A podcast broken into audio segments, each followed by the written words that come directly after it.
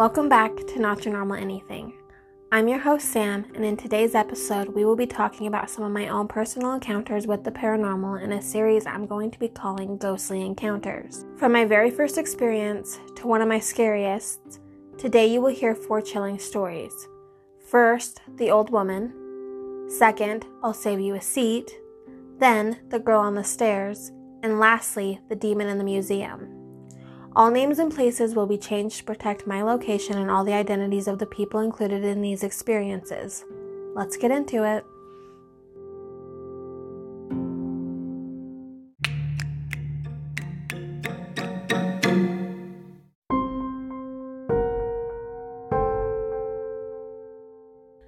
The Old Woman. When I was a little girl, we lived in an apartment. Altogether, there were a set of four apartments. When you turned down the shared entrance, you would stare at the fenced yard of my apartment, which was attached to another apartment. These two apartments were separated by a parking space, a shared storage shed for all of the apartments, and another parking space, and then the other two apartments that were also attached to one another. Our apartment was attached to a little old lady's. Her name was Margie, and she was really sweet. She always gave us those colored marshmallows, and they quickly became my favorite. My brother, my cousin, and myself would go visit with her every single day. She'd ask us about school and cartoons, and we would sit and entertain her with the tales of children. She enjoyed our company, and we enjoyed hers. She had become like another grandma to the three of us. One thing to note is that Margie was scared of the dark. Come nighttime, she would always have a light on. After she died, well, that didn't change. I was around five or six when she passed. I don't remember what her cause of death was, just that she was there one day and gone the next. We were sad for a while as we were all quite young. My brother is only a few years older than me, and my cousin and I were the same age. I remember being very sad and not really understanding. Margie was just gone. A few months after she passed, I woke up to a light being on in the living room. We had those touch lamps. You know, one tap would make it dim, two taps would make it medium bright, and the third tap would make it very bright. I heard my mom shout from the bedroom, Margie, turn that light off. I remember thinking to myself, Margie, our neighbor? She's here, like in our house? The light went off, and I decided to get up and look. I went to the doorway of the room and peered out. It was dark, and the only light was from the moon, which was shining in through cracks of the blinds. I stood in that doorway and stared out. I couldn't see anyone and wondered why my mom would yell for Margie to shut the light off if there was no one even there. I decided to crawl back into bed and go to sleep. I'd ask my mom about it in the morning. I got back into bed, and as I was laying there, trying to fall back to sleep, I felt someone breathing on me. Being a child, I didn't think much of it, and I figured it was just my older brother. So I turned around to see what he wanted, but he wasn't standing by my bed. No one was. I saw what looked like a nightgown float past the door and I hurried out of bed. I went to the doorway again and peered back out into the darkness. The light kicked back on again, and this time I saw a figure of an old lady sitting on the couch. The light got brighter till it was at the brightest level, and then she turned to look back at me. She looked pretty much the same as I remembered, except I could tell something was off about her. Margie, turn that damn light off, my mom yelled again. The light went out, and I squinted to see where Margie was, but the room was empty. I crawled back into bed, and then a voice came from right next to my ear. I hate the dark, said a soft voice in a hushed tone. I turned to see Margie. Her face was right next to mine. She repeated. I didn't know what to say. I just laid there staring at her. After a few seconds, she got up and then she vanished through the wall that attached to her apartment. It wasn't until I got older that I found out that she had been turning on our lamp almost every night since she died. However, after that night, she never turned the light on again.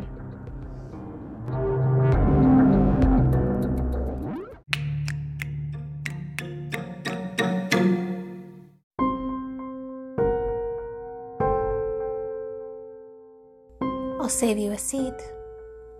When I was in third grade, we moved from the apartments in the other story to a bigger apartment across town. It had an upstairs and a downstairs. When you walked into the upstairs, it was a living room. If you kept going, there would be a small hallway to your left where my room and then my brother's room were located. At the end of the hall was a bathroom, and the washer and dryer were also in the hallway. To the right of the living room was the kitchen, and then a staircase that led to the downstairs where there was another living room. There was no door on the staircase. To the right of the living room was another hallway. When you entered the hallway, immediately to your right was a door to the storage room. If you continued down the hall, you would come across my parents' room on the left and another bathroom on the right. We had been living there for a while before anything ghostly occurred. One night, my brother was in his room with the door closed, talking to his girlfriend on our house phone. This was back before everyone had a cell phone. Most kids had to wait till they were a certain age before they were allowed to get one, and my brother was about a year away till he got his. After he had ended the call, he went to go and put the phone back on the hook so that it could charge. When he opened the door, he saw her. A girl was standing there staring at him. She had a hand on either side of the wall and had long black hair that covered her features. My brother froze in place, unable to move for a while.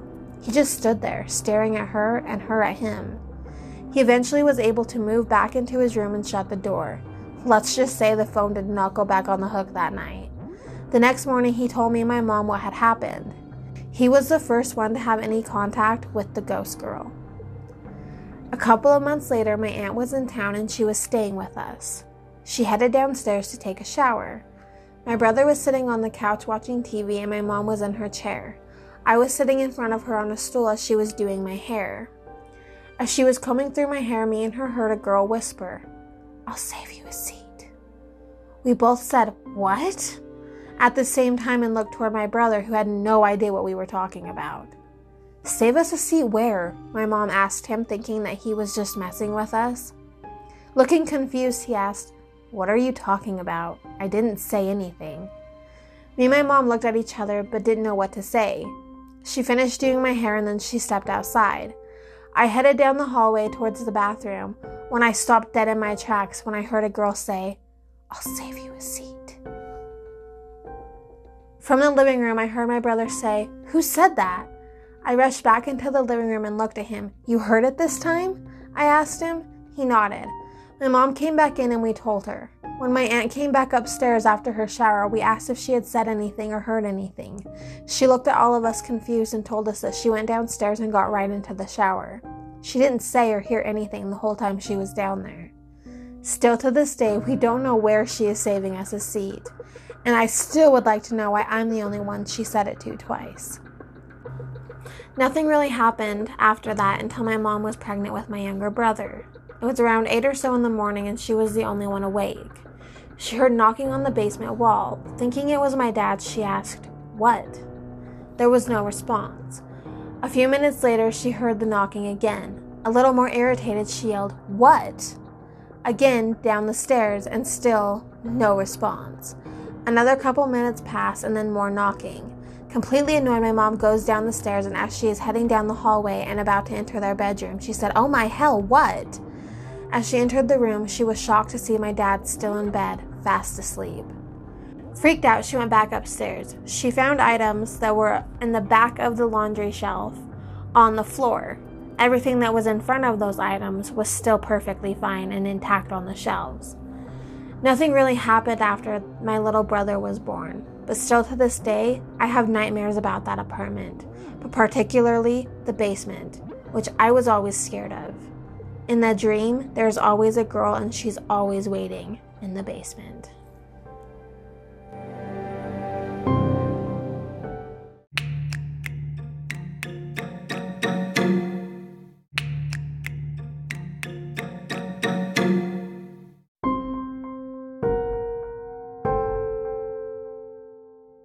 The Girl on the Stairs. I went to a very haunted high school, and maybe in a future episode I will go over the stories I heard while I attended there. But today I want to talk about my own personal experience with the paranormal. My first class of the day was choir. My school was set up in two separate buildings the main building and the second building. The choir room was in the second building. I headed down a narrow hallway that led to the stage entrance of the auditorium. There were also steps leading down to a door that went into where the audience sat. Across from the stage entrance was a small archway that led to another hallway. As soon as you turned into the hall, there was a door to the outside. Next to that was the drama room. Further down the hall was the choir room, and at the end of that was the band room. I was passing the stairs that led down to the audience when I saw a girl standing by the door at the bottom of the stairs. We did have a play going on, so it wasn't uncommon seeing kids waiting to get into the auditorium. It was a little strange that she was by that door and not the door that led to the stage itself, but I didn't pay much attention. I had one earbud in and was listening to my iPod. I turned down the hallway to go to the choir room when I heard the girl start to cry. I turned around to ask if she was okay, but there was no one there. I don't know about your schools, but in an empty hallway, if someone were to run up the stairs, it would have echoed. Even the door closing would have made a noise. There was another set of stairs that led to the second floor and were right next to the stairs where the girl was standing, except they were a lot steeper and not a lot of people ran up them, unless they wanted to trip. And again, it would have echoed. I was curious and I wanted to check on the girl, so I went over to the stairs and down them to the door. I tried to open the door, but it was locked. I looked around to see where else she could have gone, but there was no sign of her. Playing it off as maybe just my imagination, I continued toward the choir room. As I turned down the hall and headed to my class, my music cut out that I was still listening to. And I heard a young girl in a shaky voice say, Help me. I looked around again just as the bell rang, releasing the students who had early morning classes. I never saw that girl again. I wish I could go back and find her, though, so I could help. There are so many lost spirits stuck in that school, it'd be really hard to just find one.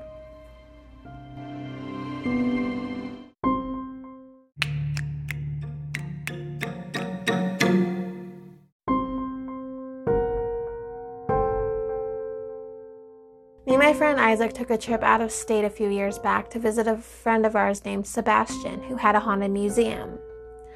Isaac had been down there before, but this was my first time going. We got to the museum around 7 or 8 p.m. The whole thing was ran by a generator. After Seb got it up and running, we went in. The first room was a hangout space with chairs and a ping pong table. But in the back of the room, almost in the corner, was a door. We went through the door, we were met with several artifacts, from dolls to books to music boxes. There were so many different objects in the room that I just stared around for a while. Back then, Isaac and I were into paranormal investigating. So we walked around, stopping at different objects in the room to get a backstory and try to make contact with the spirits attached to the objects. But we weren't having that much luck. I mean, we got a few things here and there, like the music boxes playing by themselves, even though they were closed and unwound. We also heard what sounded like bomb sirens going off from the World War section of the museum, but nothing too crazy. We decided to take a break, and we were all three standing around the table. We left the door to the museum open. Isaac decided to play the Crooked Man song. Neither Seb or I had heard the whole song, and the lyrics were really creepy and dark. Both me and Seb got the chills, and I felt the hair on the back of my neck standing up. The atmosphere in the room had changed. At this point, me and Seb were standing across from each other on either side of the ping pong table, and Isaac was standing at the head of the table furthest from the door. We were all talking when I got the sudden urge to look up at the museum door. There was a tall figure peering around the door. Where it was meant to have eyes were just empty, sunken in holes. It had two slits that I assumed was its nose, and then a mouth that was nothing but teeth, and it was smiling. Its skin was stark white, and you could see veins running through it. Anyone that knows me knows that I don't get scared easily, especially by the paranormal. But something about that entity really freaked me out. I jumped into the air and I screamed. Both boys looked at me in shock. Seb told me he could see the fear in my eyes, which in turn freaked him out.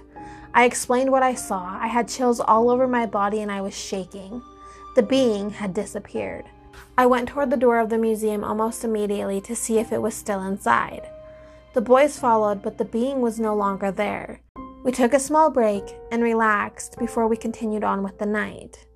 After I saw the figure, we ended up back into the museum for a little bit more investigating before we called it a night. As me and Isaac got into the car to head back to our hotel, a Disney song started to play. But on the screen, it said that it was the Crooked Man song playing. A little weirded out, we changed the song and changed it back, but this time it was displaying the correct name of the song. When we got back to the hotel, I went into the room and fell asleep watching Family Guy, while Isaac slept out in the living room on a pull out couch. The next morning, Isaac told me he didn't sleep much because a little boy was standing in the corner of the room the whole night crying. When we got home, I had to immediately go to bed because I worked graveyards and had a shift that night. I fell asleep, but I was awoken up to the sound of a music box playing. I didn't own a music box. The music sounded exactly like the music from one of Seb's music boxes in the museum.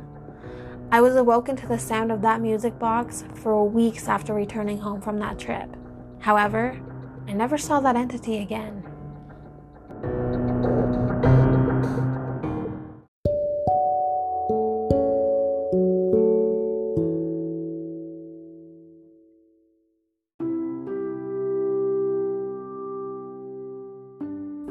I hope you enjoyed this episode of Not Your Normal Anything. Please join me next time when I read a story that I wrote. What would you do if you woke up to find out that nobody remembers who you are? But not only that, the only person who does remember you turns out dead, and you're the prime suspect. Find out what happens on the next episode.